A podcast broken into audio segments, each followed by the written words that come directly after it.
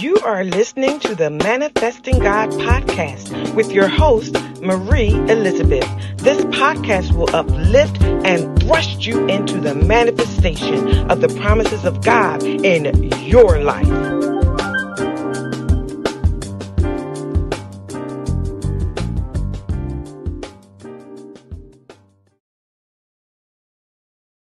And thank you so much for joining us again. This is the Manifesting God podcast. I am your host. I am Prophetess Marie Elizabeth Kenyon. Thank you so much for joining me on this evening. It's so good to see all of you on board amongst the land of the living. I've been praying for you just like I've promised, and I hope you've been praying for me. So, listen, on the beginning of the month, we talked about carrying your own weight. And then the following Monday, we talked about my works in Christ. And I want to pick up from there. If you recall, we talked about Peter. I gave you two examples. I gave you the example of Peter in Acts 38 and uh, Acts 2, I'm sorry, and 38. And I talked about how Peter had a walk with Christ, the person. He had a walk with Christ. So he was able, once Christ had ascended and went to sit at the right hand of the Father, he was able, Peter, able to carry on the work. And his message was one of repentance. His walk with Christ in the natural and in the spirit and in the spirit once christ ascended it allowed peter to be able to have a, a view of god that paul did not have our second example he, peter actually walked with Christ. And his message was one of repentance and be baptized for the remission of sins and receive the gift of the Holy Spirit. And it was again birthed out of his experience for walking with the living, breathing man of Christ. And Paul, on the other hand, he walked with Christ through revelation.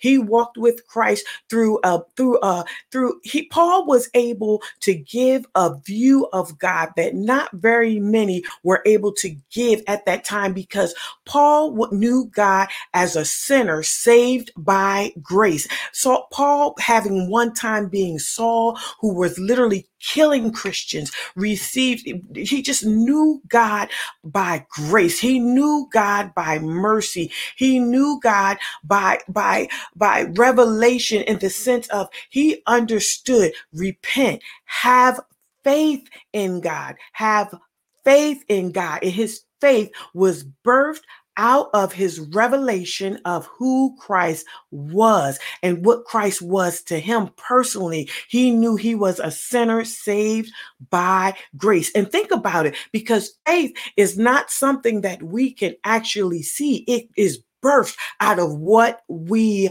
believe out of what we believe. So Paul had a message that said, listen, not only are you going to repent and be baptized, but you are going to allow God to use you as an example of his grace, of his love. You're going to allow God to show you off as his grace, show his grace through you. Show it through you what he's done for you, what he's delivered you from. So I wanted to repeat that to us because we need to comprehend the message of the two different apostles. And I'm using these two as an example because one walked with Christ in the person and one walked with him in revelation of who he was. They had two somewhat different relationships with Christ, but they had the same message.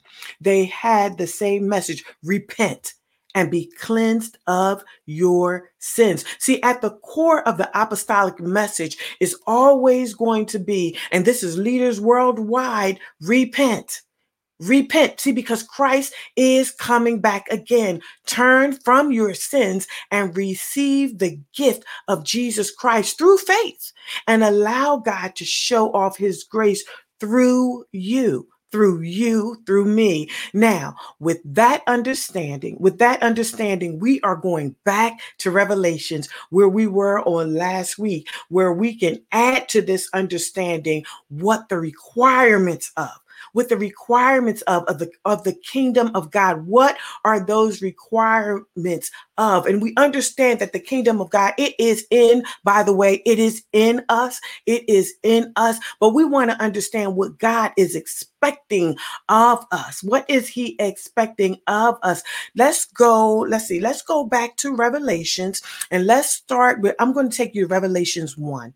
Let's go to Revelations 1 and then I'm going to get along. I'm going to tell you what our topic is for today, but I want to kind of paint a picture for you. You know, I like painting pictures. I like painting pictures. I like to make it clear because when I'm speaking to you all, I want you to be clear of what I'm trying to say. And sometimes it requires for me to, to know that you understand. I need to paint a picture for you and be sure that we're uh, talking about the same things because I want you to be able to digest what I'm saying to you. And however you repeat it in your context, I want you to be able to share it. See, because you can't share what you don't understand. You cannot share what you don't understand, and you can't understand or comprehend what you don't sow into. That's another message. We'll get to that later. Let's go to Revelations 1 and 9. Revelations 1 and 9. And I just want to show you something here, something that God showed me. It's, it's clear as day, written in the scriptures, been there all my life. I had not quite seen it this way. And I want to share it with you because you too might not have quite seen it this way. Revelations 1 and 9, it says, John, who also am your brother so he's saying, I'm with you. I, am a part of you. And and then I want you to highlight this companion in tribulation. Companion in tribulation. And then he says, and in the kingdom and patience of Jesus Christ. So in the wait. We're in the wait. We're in the wait. Was in the isle that is called Patmos. For the word of God and see, we were in the island that is called Patmos. Now remember, he said, I also am your brother, so I am with you, but I am in the island at Patmos for the word of God. So there was a segregation there. There was a separation there. I am with you, but even though I'm separated from you, I am still with you. I am still a part of you. I am still your companion in tribulation. I too am still with you in the kingdom and the patience of Jesus Christ. I'm still waiting as well. And for, and for, and I want you to highlight this the testimony of Jesus Christ. So you should have highlighted companion in tribulation. I want you to highlight patience of Jesus Christ. And then I want you to highlight testimony of Jesus Christ. So that testimony of Jesus Christ, it goes back to what he was saying, back to what Paul was saying. I'm sorry. When Paul said, so that God can show his grace through us in Ephesians 2 and 7, Christ then, if we claim Christ and we testify of him, he then begins to use us to testify. He begins to use us as part of that testimony. He uses us as part of that testimony. See, because he's our companion. He's our companion in tribulation. And we're going to find that out in these next few weeks as we go through these letters in Revelation and really begin to understand what God was saying to us there. Paul, uh, John, he made it clear to us I am your companion in tribulation. We're going to find out Christ is the very same. I am your, and, and in the kingdom and patience of Jesus Christ. I'm waiting with you too. And then he says, and for the testimony of Jesus Christ. So um and the patience of Jesus Christ for the patient for the testimony of Jesus Christ and the patience of Jesus Christ. So we're going through tribulation for the patience of Jesus Christ as we wait and for the testimony. I need patience and I got to have a testimony. I have to have I need patience to hold on to my testimony. I need my testimony to hold on to my patience. I need my patience to hold on to my testimony, but I need my testimony to hold on to my patience. See, this is not an hour.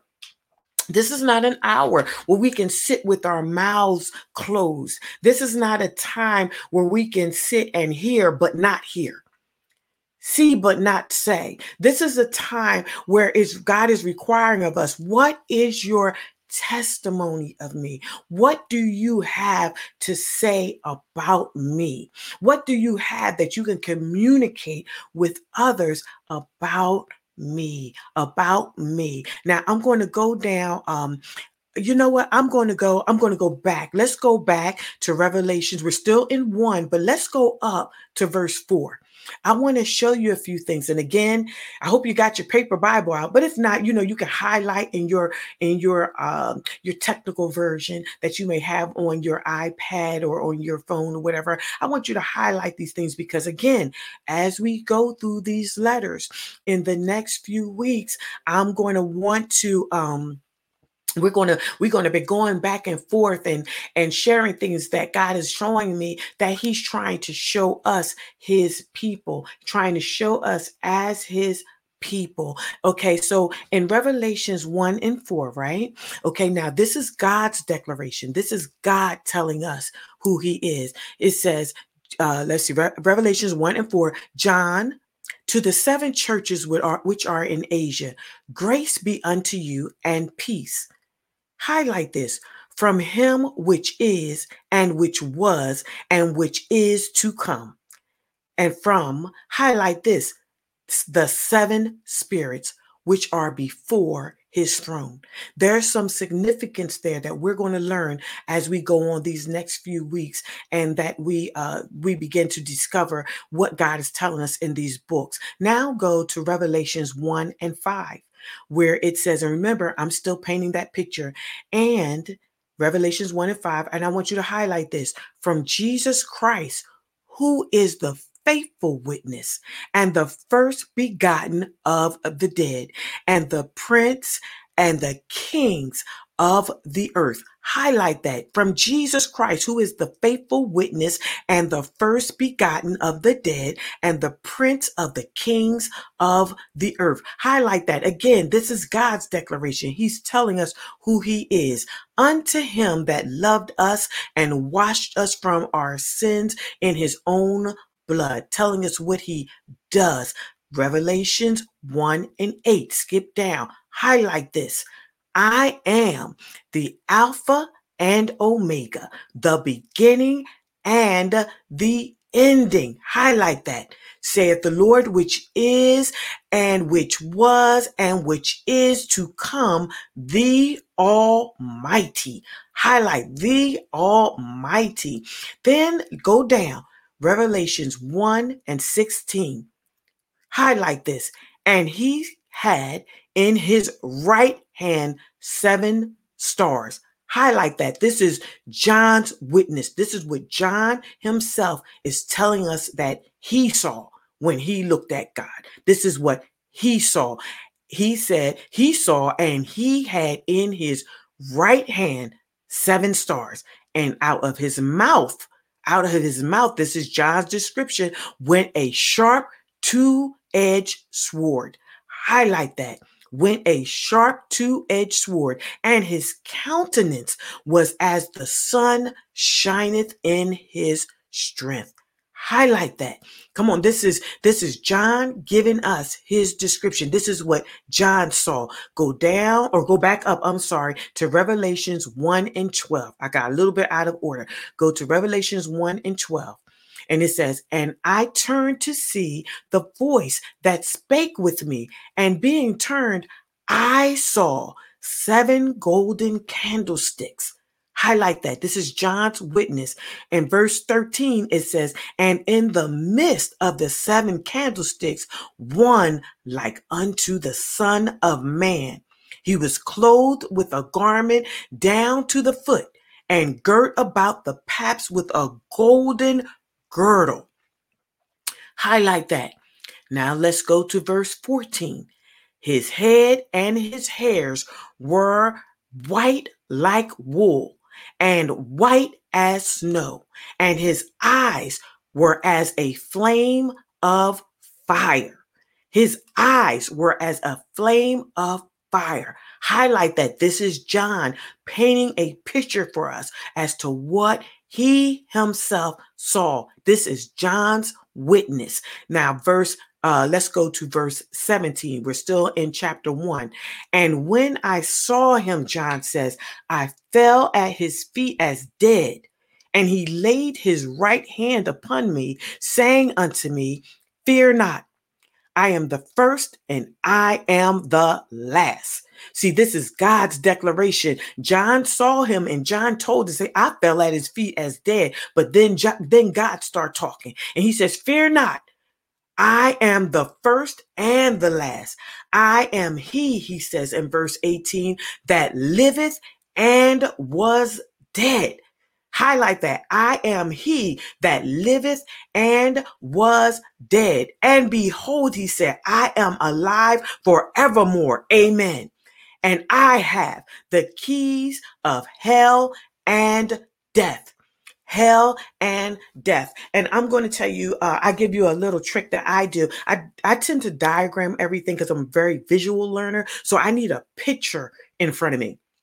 I need to see the whole picture to really be able to understand what is happening. And I'm going to tell you some things that I noticed as I begin to read through Revelations 1. I've already told you about verses 1, uh, uh chapter 1. I've already told you in verses 4, 5, 8, and 18 and i guess i could say 17 and 18 those are god's declarations that that is him that is that is the word of god telling us who God is, right? Okay. And then I have in a different color, I have Revelations uh, 16 um, Revelations 12, I'm sorry, Revelations 1 and 16, Revelations 1 and 12, and then I have Revelations 1 and 14. I have those noted as they're a different color, and those are John's witnesses. This is John specifically telling us what he saw.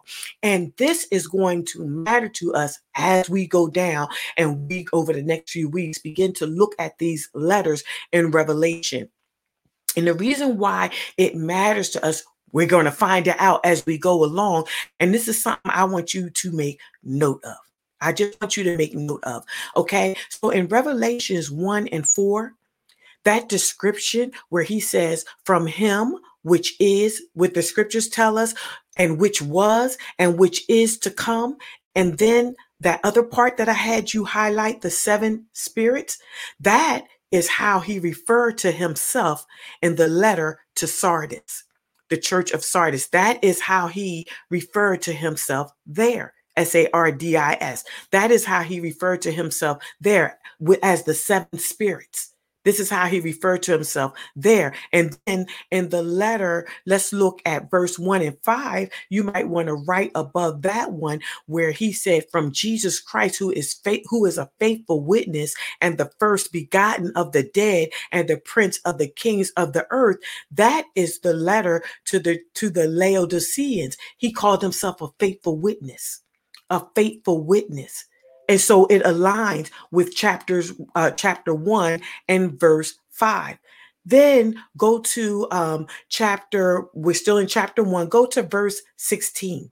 Go to verse 16 and make note. See, when Jesus is talking, when these letters, I'm sorry, when he's when these letters are written, look how, look at how God references himself to each of the churches. This is what I'm telling you now, how he references himself to each of the churches. When you look at Revelations 1 and 16, he tells Ephesus, I am the seven stars. And that is in chapter six, one, I'm sorry, verse chapter one, verse 16. And then in Sardis, he also refers to himself as the seven stars. And then in the letter to um, the church at Pergamos, if I'm saying that right, he refers to himself as the sharp two edged sword.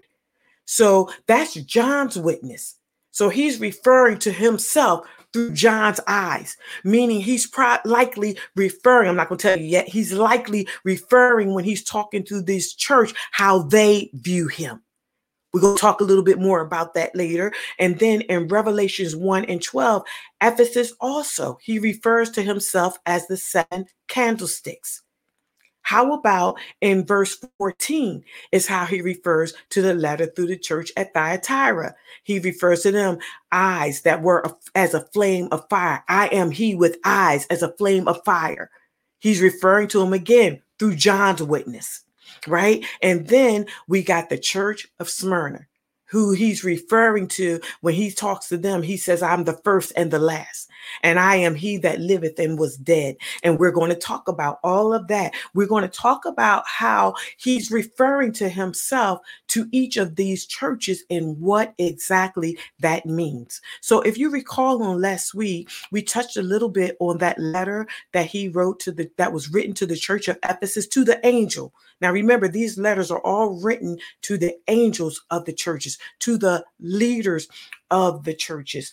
And so I don't want you to think that when I'm referring to these letters, it's like, whoa, oh, whoa, is the leader of this church. Because although he's writing the letter to the leader of the church, he's talking leader to leader. He's talking leader to leader. We're talking eye to eye contact here because the leader is supposed to have that revelation and that revelation with Christ that they can they can live out through an example for the people to see. But that doesn't give the people any excuses. And we're going to find that as we begin to dissect these letters, that you, ma'am, sir, along with leadership, no more excuses. No excuses. I'm saying no more excuses, but no excuses. No more excuses because these letters were placed in the Bible for our learning for our learning. So we will no longer get to do what? What we're talking about tonight. No more blame game. No more blame game.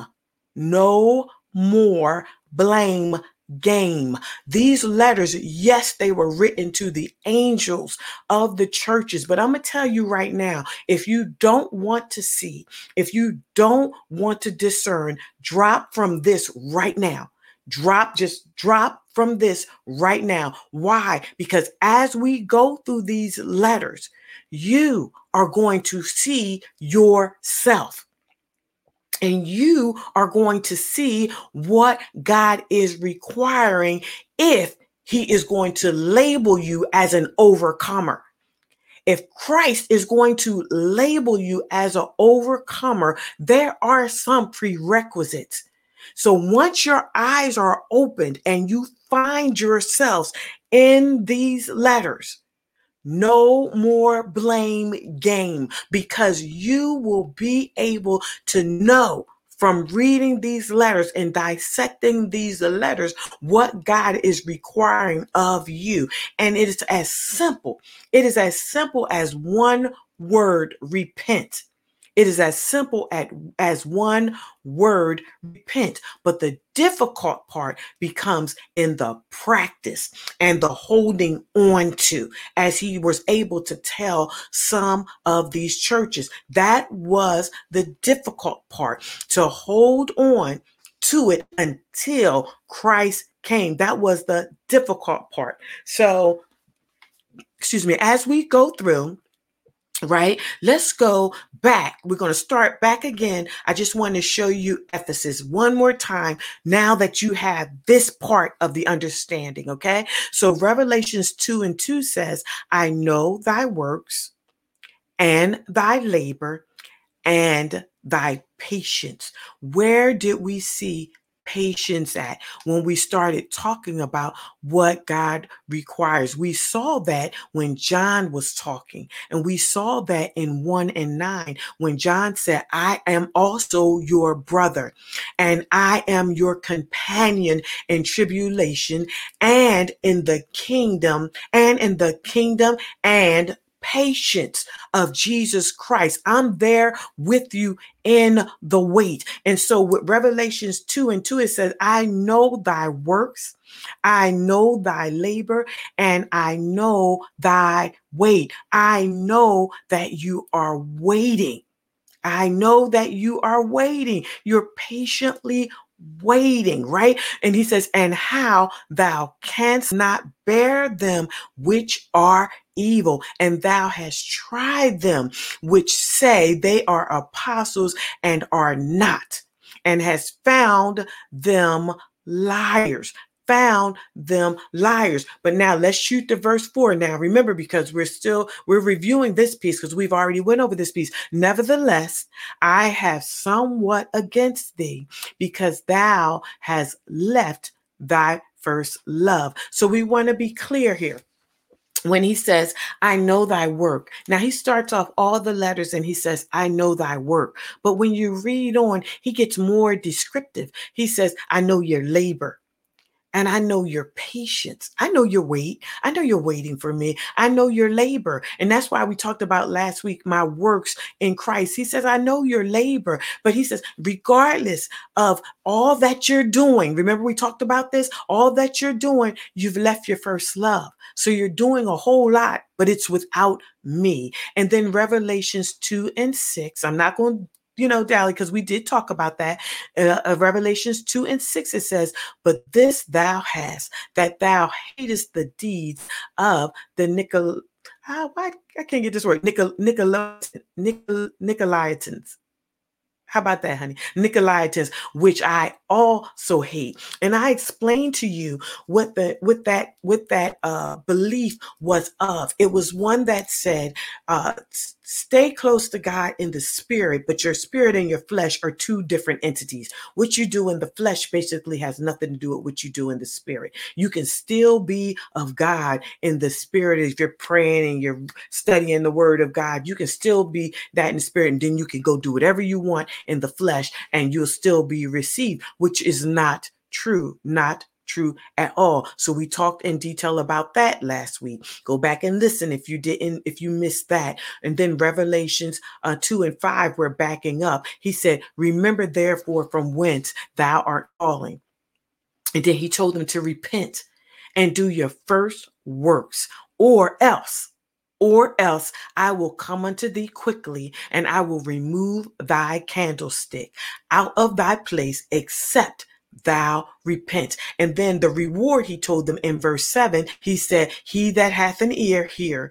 He that hath an ear, let him hear what the Spirit saith unto the churches. To him that overcometh, I will give them, the overcomer, to eat of the tree of life, which is in the midst of the paradise of God. So I went back over this one quickly because I wanted to give you an idea of where we're going with this because it's very clear to us what God is requiring. We we talked about it last week. Now I want to summarize it for you so you can get an idea of when you're reading through these letters for the remainder of the week over and over and over again as we go and we um we begin to dissect these letters. We begin to understand what god is trying to say to us. Don't let your labor don't let your work be work that is done without christ one sentence don't let your labor or your work be work or labor that is done not of Christ.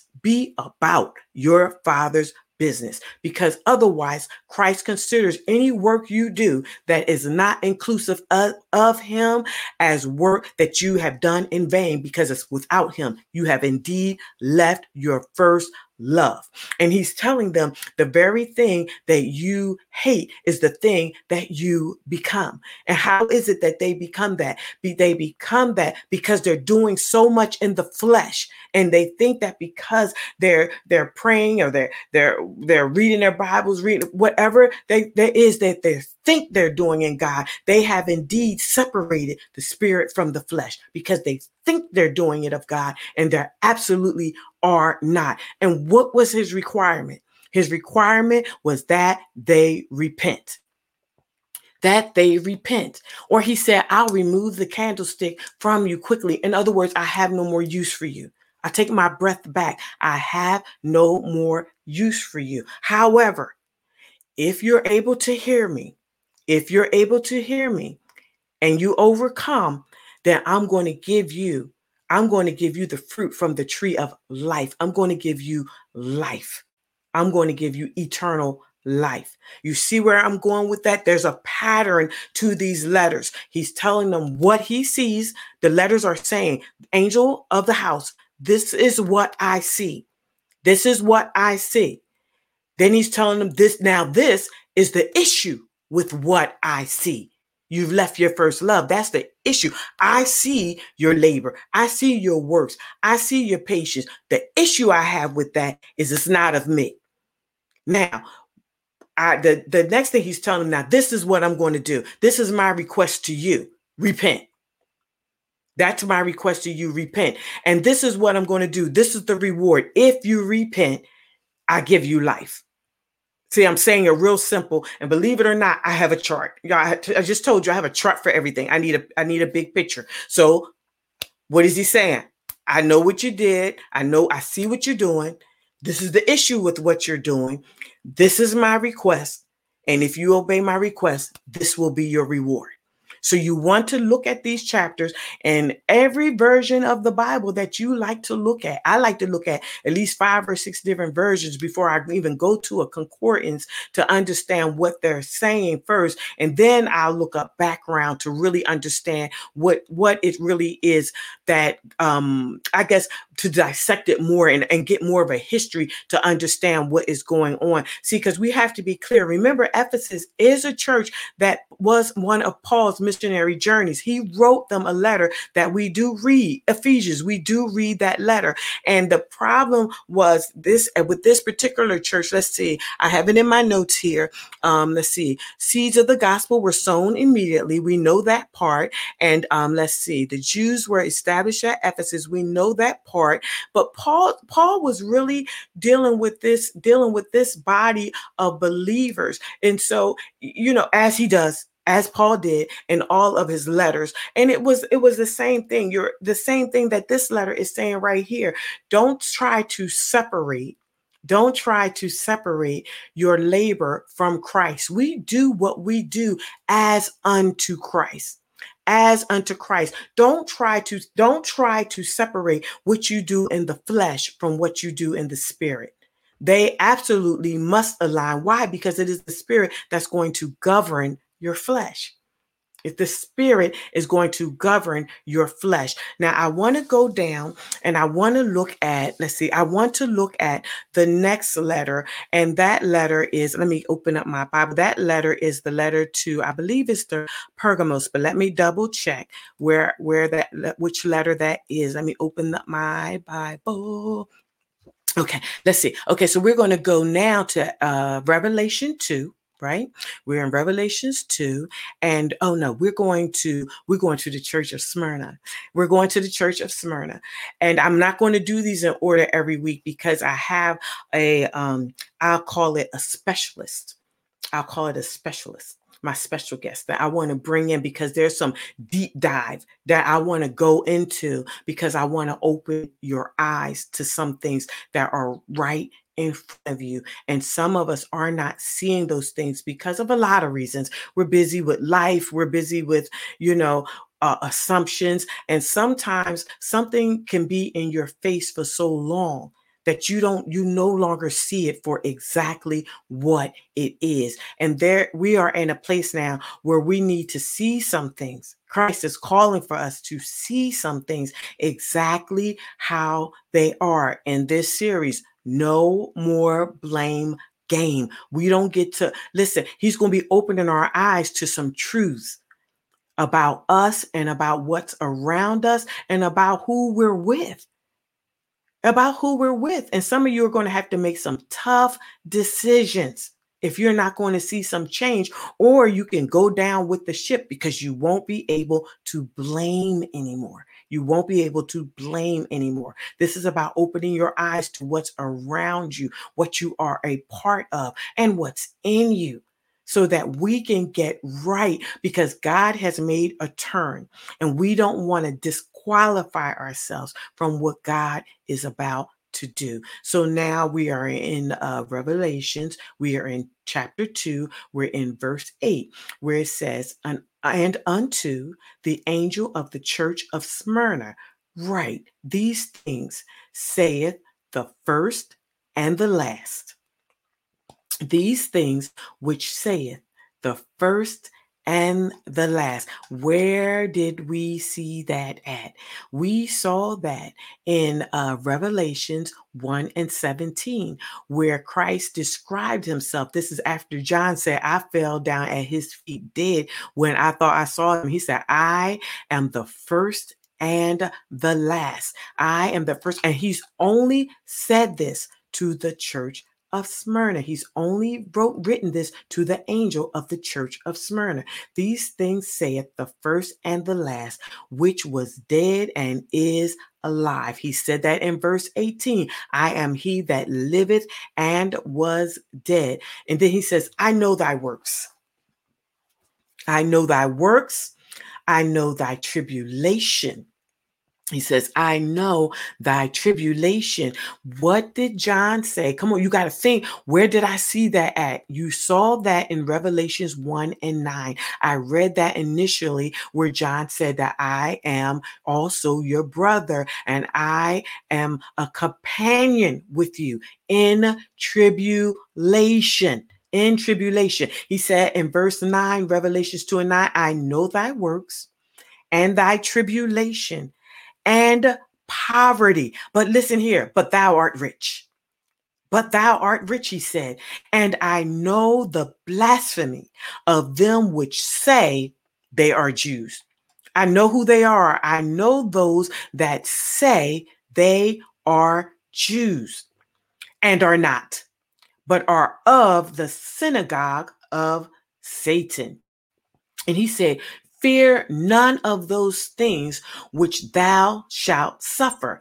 Behold, the devil shall cast some of you into prison, that ye may be tried, and ye shall have tribulation ten days. Be thou faithful unto death, and I will give thee a crown of life. He that hath an ear, let him hear what the Spirit saith unto the churches. He that overcometh shall not be hurt in the second death. He that overcometh shall not be hurt in the second death, in the second death. Now let's think about uh, a little bit. Let's learn a little bit about this church in Smyrna. This was a church that vied with Ephesus and um, Pergamon, if I'm saying that right, for the title of the first city of Asia. This was a Christian church, and a bishop, a bishopric of sort existed there from a very early time, probably originating in the considerable in the um, consideration of the Jewish colony. Now, I want to let's let's look at it again. Two and nine, right? Where it says, I know thy works. Remember, I told you each letter is opening up with I know thy works, but then it's as if the letter goes on to explain what those works are. This church had works of tribulation and they had works of poverty. Now we know what tribulation is, and we know that from when John, we read that earlier in John 1 and 9. I mean, John, in Revelations 1 and 9, I believe. But this is the part that caught my attention. I know thy works. He said, and tribulation. He said, and poverty, but thou art rich. And I was like, why did he say that they were rich? Why does he refer to this church out of his proclamation of who he is and not out of John's revelation of who he is? See, John painted a picture of what he saw in Christ, but the this description that Christ uses, that this letter uses when it describes, you know, uh, let me see, verse nine. I know that what I'm looking for a certain part here. I know that blasphemy doing stages are not. Fear none of these things. Okay, I know. Where am I? I'm looking for a part. Oh, here it is. Verse 8. And unto the angel of the church of Smyrna, right? These things saith, right? That I always stop there. The first and the last, which is dead and is alive. Like, who's what description is he using? Is he is he talking about how john saw him or is he talking about the first few chapters and first few verses in chapter one how he is described? And i realized i said oh i said the reason why he's saying but thou art rich the reason why because they understood that. The church of smyrna understood that christ was the first and the last. He was dead and now he's alive. Sitting, I'll add on another scripture, sitting at the right hand of the Father, talking about them. Talking about them. They understood this. This is why he said, I know you don't have, but you do have. I know you're in poverty, but you're actually wealthy. You're wealthy. Why? Because you comprehend Christ. You comprehend me. You comprehend me. So you are wealthy. So in turn, what they get, what they let me see, let me continue. I don't want to, I don't want to move ahead of myself. And he says, and I know the blasphemy of them which say they are Jews and are not, but are of the synagogue of Satan. And he's saying to them, I know those who say they comprehend, comprehend me like you do, but I know they don't. I know that. I know that. I know that. See, sometimes we try to fight battles that aren't ours to fight because we get annoyed with those who have a image of Christ but their lifestyle denies the power thereof and we get rattled because of their image of Christ but what this scripture is telling me Christ is saying I know they're I know they're just carrying an image I know that they're not of me. I know they don't know me like you know me. That's not a battle I need you to fight. I know that. I know that. And you know how I know this is true? Because if you go to verse 10, the following verse, he comforts them. He comforts them when he says, Fear none of these things which thou shalt suffer. Don't worry about that. Don't worry about the fact that their image, their image mocks your truth. Don't worry about that. That's not your battle to fight, that their image, their mere image of me mocks your truth of me. Their, your, their image of me. Not it, it comes again, and you battle with it because of the truth that you know that Christ is, that your truth is battling with their image. But he says, Fear none of those things which thou shalt suffer because it's a suffering. Behold, the devil. And he tells them this. There's there's going to be more. He tells them there's going to be more. Because guess what? Behold, the devil shall cast some of you into prison. You got bigger worries. You got bigger things to deal with. The devil is going to cast some of you into prison so that ye may be tried. But guess what? Them too, so that they may be tried, so that they may be tried. And ye shall have tribulation 10 days, 10 days. We're going to go into depth in that. 10 days. Be thou faithful unto death, and I will give thee a crown to crown of life, an image. The image has no ability to be faithful till death. The image cracks under the mere weight of the possibility of death. See, because the image is the reason why it's just the image of who Christ is because the character cannot stand. We know that's the frustrating part. We see the image and we know the character behind the image cannot stand. It cannot stand and it's warring with the truth of who we know God to be and the truth that we are standing in. The truth that we suffer for, the truth that we'll be in prison for, the truth that we are in prison for. We're in prison for the truth of God. We're in prison for the truth of the name of God. We don't, we are shunned, we are cast aside just at the mere just at the mere thought of the truth when we show up.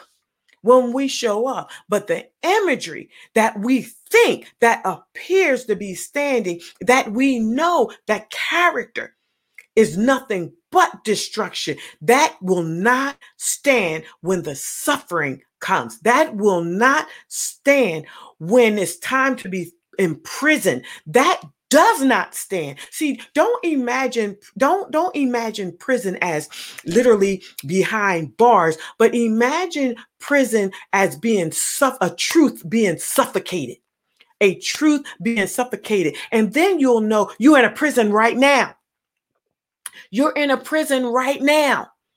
Looking at the those that portray the image of Christ but do not have the truth thereof. And it seems like they're free and it seems like they're able to carry on and it seems like life is moving for them. But it is not. But it is not.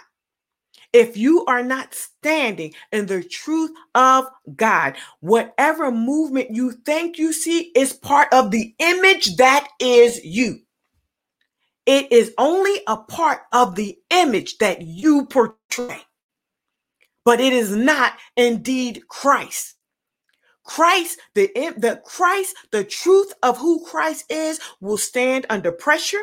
It will stand under imprisonment, meaning it will stand imprisonment as far as being ridiculed, as far as being cast aside, as far as no one wanting to hear from you, as, so, as far as your freedoms and your liberties seemingly being taken. That truth is still standing. How do I know that that is indeed true because you are standing. You or if you are under the sound of my voice and you are listening to me right now, I decree and declare and confirm you are indeed standing. You are indeed standing, even under imprisonment, even under the foot what the enemy would like you to believe is his foot. You are still standing what is portrayed as free, the image of free is only moving within its own image. It is not truth. It is not truth. It is like a lie that's being told, and another lie is being told to cover that lie, and then another lie has to be told to t- cover that lie. Next, you know, the person has been telling so many lies that they start to believe their lie. So they've been taken over with the image that they themselves have created. Oh, it's a thing. Oh, it is a thing. So, what he does here in this scripture, I love it because they are being comforted to know that listen don't worry about the image because the image the image of christ it will get crushed. It will get crushed under the worldly pressures. It will get crushed under the truth that is christ. It gets crushed under the truth that is Christ. See, this tells me that there is a place, there is a place that we can come to that exists today where people comprehend the true and the living God. And we don't have to, those of us that comprehend the true and the living God, stop letting the image, the image of God intimidate you. Stop letting the image of God shut you down. You represent the truth, the true and the living God. And guess what? Holiness is still right. It's still a thing. It's still a thing. It is still right. There are people who are persecuted and ridiculed by those who say they are of the kingdom of God. They, they're saying that they are of God and we're looking at their lifestyle and their lifestyle contradicts God. Why? Because it has, it has crumbled under the weight under the weight of the truth, the weight of the truth. See, the image can't comprehend the truth. The image can't comprehend the truth. The image can't live in the truth. The image cannot thrive in the truth. This church, they fought for their companionship in tribulation. They caught, they fought, but why? Because when if they, they know, they know in Revelations 2 11, it says, He that hath an ear, let him hear, and he that overcometh shall not be hurt in the second death. So he's get literally breaking down the promise for them because you were my companion, even through tribulation, I'm going to give you the crown of life. Because you had the patience of Jesus Christ, I'm going to keep you from the hour of temptation. Because you had the testimony of Jesus Christ, you're not going to be hurt in the second death. You're not going to suffer in the second death for what you believe today for what you believe today. This is something that he said to both the Church of Philadelphia and the Church of Smyrna. So now, if you flip this, not necessarily flip it, but if you, if you, yeah, I guess if you flip that mirror and you start to turn it on yourself, is that you? Are you one? Are you one that when Christ says, I know your works, are you one that are that you believe Christ to be your companion in tribulation? Your companion in tribulation. Do you under do you comprehend? Do you comprehend that while you may lack uh natural natural things, that you are rich spiritually? Do you comprehend that? Do you comprehend um, as he addressed them in Smyrna that do you comprehend that he is the first and the last? That he is the one, the same one that which was dead, that he's now alive. Do we comprehend that? See, because if we do, we can receive that word of comfort. If you do, you've already received that word of comfort. When the enemy comes in like a flood, you already understand that God is going to raise up a standard. So you're not intimidated. You don't feel like backing down. When you see the imagery, the false images of Christ, when you see them, you're not intimidated and you're not frustrated, nor are you aggravated because you realize that you carry the truth of Christ. So you understand that when you walk into the room, all, all imagery is, is exposed for what it is because the truth just walked into the room. The truth just walked into the room with the with the companion of tribulation. The truth just walked into the room with the testimony of Jesus Christ. And the truth can stand against and cannot be imprisoned by an image of Christ. Not in any way, shape, and form. If you really believe that, do you know what you believe? Do you know what you believe? Because it matters to whom? To you. You need to know if you can stand under pressure. You need to know, examine yourself. How do you feel? What is your reaction when you see the false images of Christ? And you know those are false images because you know the character. You know the character that's behind that image, and you know that character doesn't align with the will or the purposes of God. What do you do when you walk into or see the Im- the false image of Christ? Do you crumble? Do you crumble? Do you accept the bars that are being put in front of you and consider yourself in prison? Or do you rise up to the occasion? Do you rise up in truth, understanding that greater is He that is in me than He that's in the world? What is your response? What is your response? I'm throwing all these questions out there. These are things for you to examine. These are things for you to examine. And listen, and when you not when you get done examining you, examine those around you. When you get done examining those around you, examine your examine the leadership that you walk with. Examine them. Are they walking in a way of faith? Are they an example to you of faith? Leaders, are you being an example to the flock as people of faith, or do you have an image in the pulpit? Do you have an image of Christ in the pulpit that your character cannot sustain when you step out of the pulpit. See, be careful because guess what? If you, as a leader in the pulpit, don't know that about yourself, I promise you, the people know it about you, which tells me that if you think you don't know it about yourself, you're denying a truth already because you do know. You do know. And, and, and this is a time where God is calling us. He is calling us not only as leaders, but as the people. First of all, as the leaders, examine yourself. If you find that you are not in the faith, sit it on down. And for the people, don't use your leader as an excuse to do whatever you want to do in the flesh. Don't be a Nickelodeon, Nickelodeon, Nickelodeon. Oh my goodness, I'm talking about the uh, cartoon, ain't I?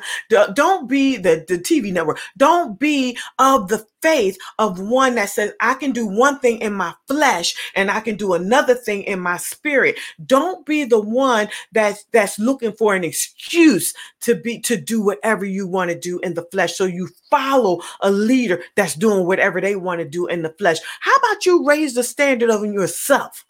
On yourself. See, because guess what? Now that you know this truth, I told you, I gave you a second. You could have dropped earlier and you would have never known. Now you know. Now you know. So now you are responsible for examining yourself, examining what you're allowing around you, and examining your leadership, and your leadership examining you. See, we no more blame game. The leaders don't get to blame the people that don't want to live holy, and the people that don't want to live holy don't get to blame the lead, leader that doesn't want to live holy. You have to make a decision. Which one do you want to be? Do you want to be a companion in tribulation? Do you want to have, are you going to be patient in the way of Jesus Christ? Do you want to have the testimony of Jesus Christ and exercise all three? Or do you prefer to just stick with your image? That works better for you. Sticking with your image works better for you. It's easy for you. Is it easy for you to be one thing before the people and something completely different when you're on your own? You like that better? Is that more comfortable for you? And you just hope that God give you a few seconds before He takes you, uh, before He blows out your candle, uh, blows out your candle to uh, to repent. Or is that what your hope is? Is that what your hope is? Is your hope that he'll knock on the door real loudly before he comes in to, to take you home so that you can get a chance to repent? Is that the hope? Is that what you're betting on? Is that what you're betting on because it worked for your unsaved sister or brother? With that didn't know what you know now? See, no more blame game.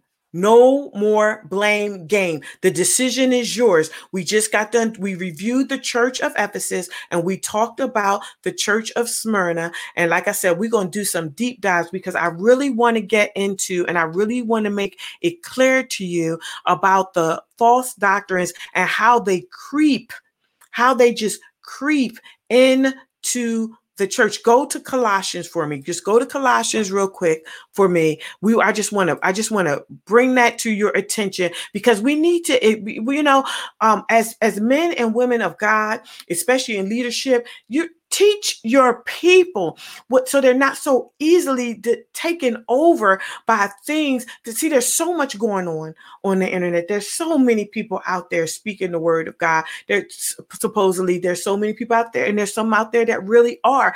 And we have to exercise our discernment to know what is what God is really saying to us because there's a doctrine that is that has uh that started off as a seed that is now full blown and out of control in our churches. Out of control and it's ravishing the people of God because they just don't know. They just don't know. They won't read their Bibles on their own because they're not encouraged to. And then they depend on their leaders to tell them the truth. And then the leaders don't tell them the truth because they have other things that they feel are more important to tell them. So they don't tell them the whole truth. But you need to know the whole truth. Go to Colossians 2. And I just want to leave you with this because I want you to think on this. And we're going to we're going to keep delving into it. I'm going to keep going on going through it over and over again as we go through these different different letters and we find ourselves in these letters and we begin to allow God to cleanse us of the filthiness of the flesh and the spirit because he desires that we be clean in our entire entire self not in the part, but entirely. He desires that we be clean. I want to just go over real quick um, uh, Colossians 2 and go to verse 6, where it says, Therefore, as you have received Christ Jesus the Lord, walk in union with him. And I am in the Amplified Bible, reflecting his character in the things you do and say, living lives that lead others away from sin, not to sin. You hear me, leaders? We should be leading people away from sin, not to sin. And that goes for our actions as well. You do, you say things, and you keep in mind the other person's conscience. How might they interpret this? How might they interpret my actions? How might they interpret my words? Because you do understand that the interpretation is up to the up to the listener, not the person speaking. So how I interpret what you say to me is based on my frame of mind at the time you say it. And I can have a completely different understanding of what you said based on my frame of mind. Not saying that you have to start reading my mind. We're not going to go into witchcraft, but you're using words that are careful not to turn me into uh turn me towards sin.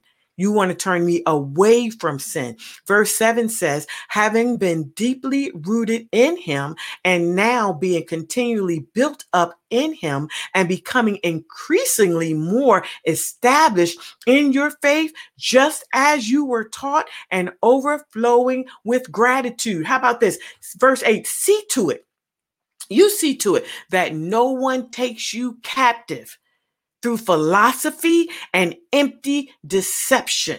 And it says here in the Amplified um, Bible, pseudo intellectual babble, according to the tradition and musing of mere men following the elementary principles of this world rather than following the truth, the teachings of Christ. So, this is what we're going to be going through these uh, letters for because we have to begin to discern for ourselves and not be taken away with vain words and intellectual with intellectualism. We don't want to be taken away with this. And if you recall, some time ago, um, I had did um, a teaching on seeing through the mirage, and I'm going to bring back out some of that teaching that we're going to go into into depth in because I'm I'm very much wanting to expose to you a little bit more of Gnosticism. And I want to talk, I'm gonna get my apostle in here because we want to talk about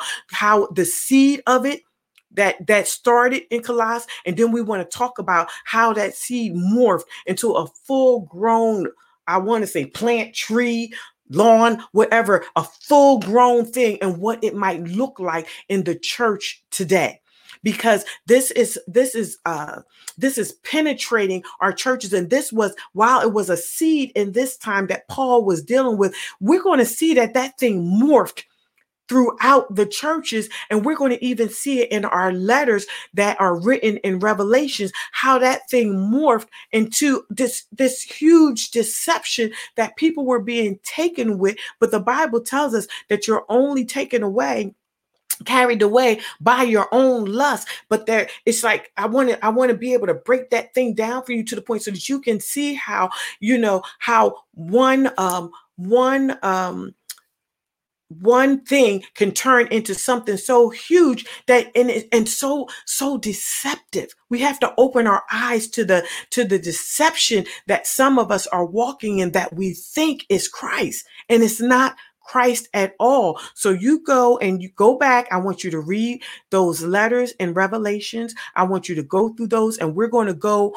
uh, we're going to go through this a little bit more. Like I said, I'm going to be bringing out some more of that teaching on Gnosticism. Maybe we'll talk about ceremonialism, asceticism, um, a, a few of the other things that might enter in. I just really want to begin to God really wants to begin to open our eyes to what uh, what is around us that has an image of him, but is not at all him. You have to begin to, like I taught then, see through the mirage. But now we're going to actually look at the church as a whole, the body of believers as a whole, and we're going to see where that little piece, that little leaven in us, is threatening to leaven the entire lump if we don't get ourselves, if we don't come to a realization of the truth of what God is saying to us in this time. And if we don't begin to recognize, if we do not begin to recognize, is what I want to say, what is happening today and what used to be the church. See, because we're going to, God is doing a new thing. He's doing a new thing. And we need to be able to turn. We need to be able to recognize the new from the old. And then we need to understand why the old is now the old so that we don't go back to that. So that we don't go back to that and find ourselves taken over with something that is not God because we went back to the former thing. See, guess what? If the church building can open back up today, right? And we just head right back in as if nothing never happened. And even though where we're headed back in, we know that that wasn't working then, and we just turn around and go right back to our former ways, then we will have missed. We have will have missed God on a whole major level, like God is on another state as if, and we're still on the same street.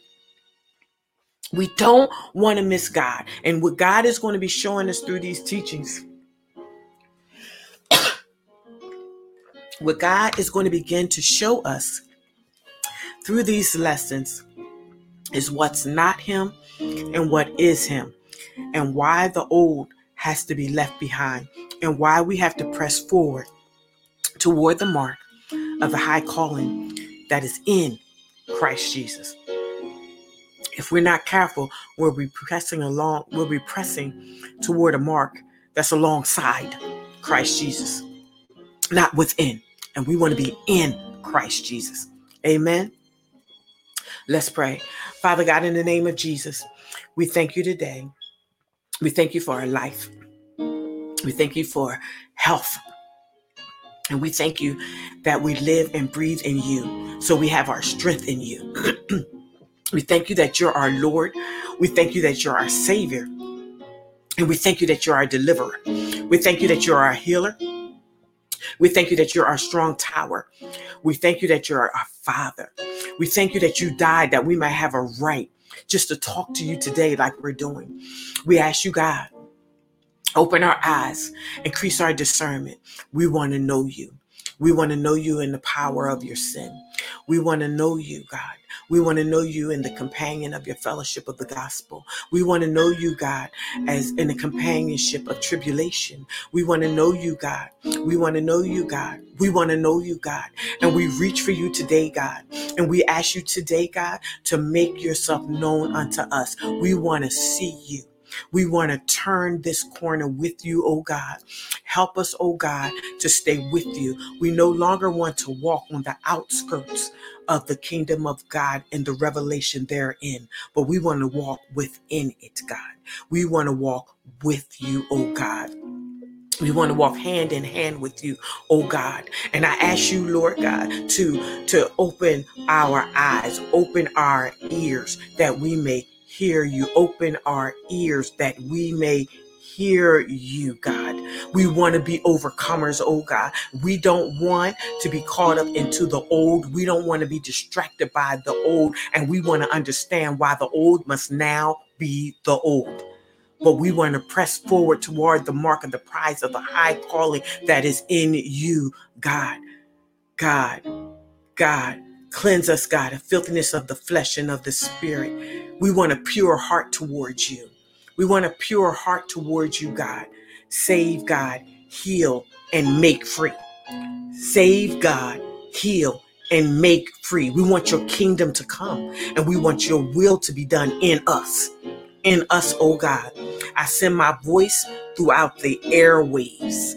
In the name of Jesus, throughout the world. Heal, make free, deliver, rescue, heal, make free, deliver, rescue, heal, and make free and deliver, oh God, the people under the sound of my voice. And in his Jesus' name, I pray. I say. I pray, God, rescue your people, God, as they reach for you in this season, God. Make your pathways clear for us, God. In the name of Jesus, we follow the light that you have left for us, God. We come, we come, we come, we come, we come, we come to our Savior, our living Savior, our Lord God, and our deliverer. We give you glory. We give you honor. It's in Jesus' name I pray. It's in Jesus' name I pray. I'll see you on next week. Make sure you read Revelations, read those letters to the churches. Let's begin to delve in, read Colossians, read the whole book. Read the whole book, read it over and over again. And let's begin to dive in and really begin to understand what we are seeing so that we can know why the old has to be put aside and we must now reach toward the new. Remember, I am praying for you, each and every one of you. I am praying for you. Keep me and my family in your prayers. I'll see you on next Monday. I'll see you on next Monday. I love you. Thank you so much. If you want to sow a seed, I'm Marie Elizabeth. Sow a seed. If this word has blessed you, sow a seed so that you will be able to retain what I have said. I'm leaving this broadcast out to you. Please go back and re listen and share. Love you. Thank you so much for joining.